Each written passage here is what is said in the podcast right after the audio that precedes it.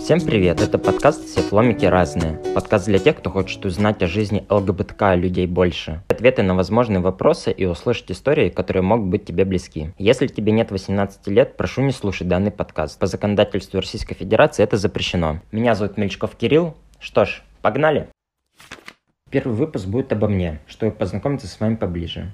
Меня зовут Мельчков Кирилл, и мне 25 лет, родом я из республики Тыва, города Кызыл. Обычно мало кто знает, где находится данный город. Отца я потерял в 4 классе, и по наставлению отчима, мамы и пропаганды в то время сериала «Кадетство» я поступил в кадетский корпус. Находился он в 400 километрах от дома, так что первые 2 года были эмоционально тяжелыми, но я привык. Домой приезжал, как и все школьники, на каникулы, поэтому с детства я привыкал жить на определенной дистанции от семьи и учился определенной самостоятельности. Хотя я благодарен маме, что она и до кадетского корпуса поддерживала мои решения и инициативы. Когда я закончил кадетский корпус спустя 7 лет, с серебряной медалью поступил в Красноярск, Сибирский федеральный, на информационную безопасность в Институте космических и информационных технологий. На первом курсе прошел отбор в международную организацию ICIC и большую часть своего времени стал посвящать проектам в ней. В 2015 году стал ее руководителем в Красноярске, а в 2016 году прошел отбор в один проект в Москве, также в организации ICIC. Так что универ, как можно понять, я не закончил. Уехал на 3-м курсе. В январе будет уже как 5 лет я в Москве. После 2 проектов в ICIC я устроился на работу администратором в учебный центр «Швейный коворкинг». Рос профессионально,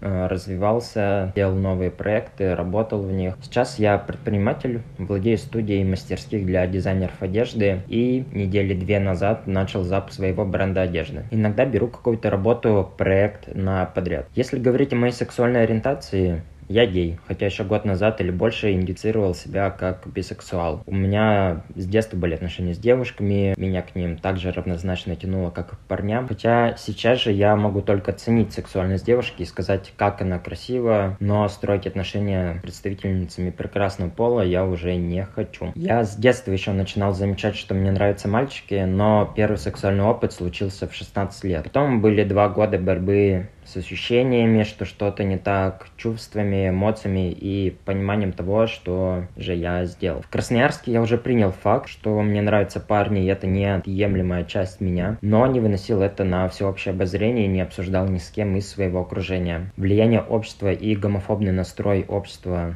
тогда сделали свое.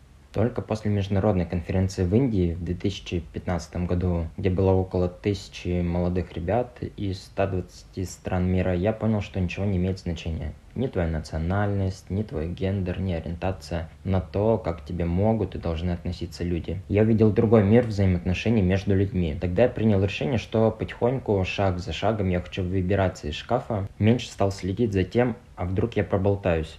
В начале 2016 года я дистанционно признался своей команде, с которой работал в Красноярске. А на 2-м проекте в Москве также признался команде, в которой мы жили вшестером вместе около полугода, и мне не хотелось лгать, где я могу зависать в выходные, с кем я хожу на настолки. И ничего страшного не случилось. 2-й парень из нашей команды спокойно спал со мной на одном диване практически полгода, а он гетеросексуал. Позже признался сестре, честно, просто ответил на ее вопрос. И да, сестра старше меня на 7,5 лет. Сейчас мы с ней в прекрасных отношениях. Сейчас я уже практически не фильтрую свою речь в данном контексте, использую слово «партнер» для рассказа о личной жизни, если у меня спрашивают. Все мои друзья и знакомые, с кем я общаюсь, знают обо мне, знакомы с моим мужем и с радостью приходят к нам в гости. С мужем мы вместе полтора года, обручены и ждем открытия границ, когда сможем сыграть свадьбу. Начав работать над подкастом, я осознанно принял, что это еще один шаг выхода из шкафа, и я принимаю все риски и возможные последствия. Последний шаг, который мне остается совершить, это поговорить с мамой. Я за год дважды имел такую возможность, но не набрался уверенности, так что все еще впереди. В последнее время я все сильнее углубляюсь в жизнь сообщества ЛГБТК,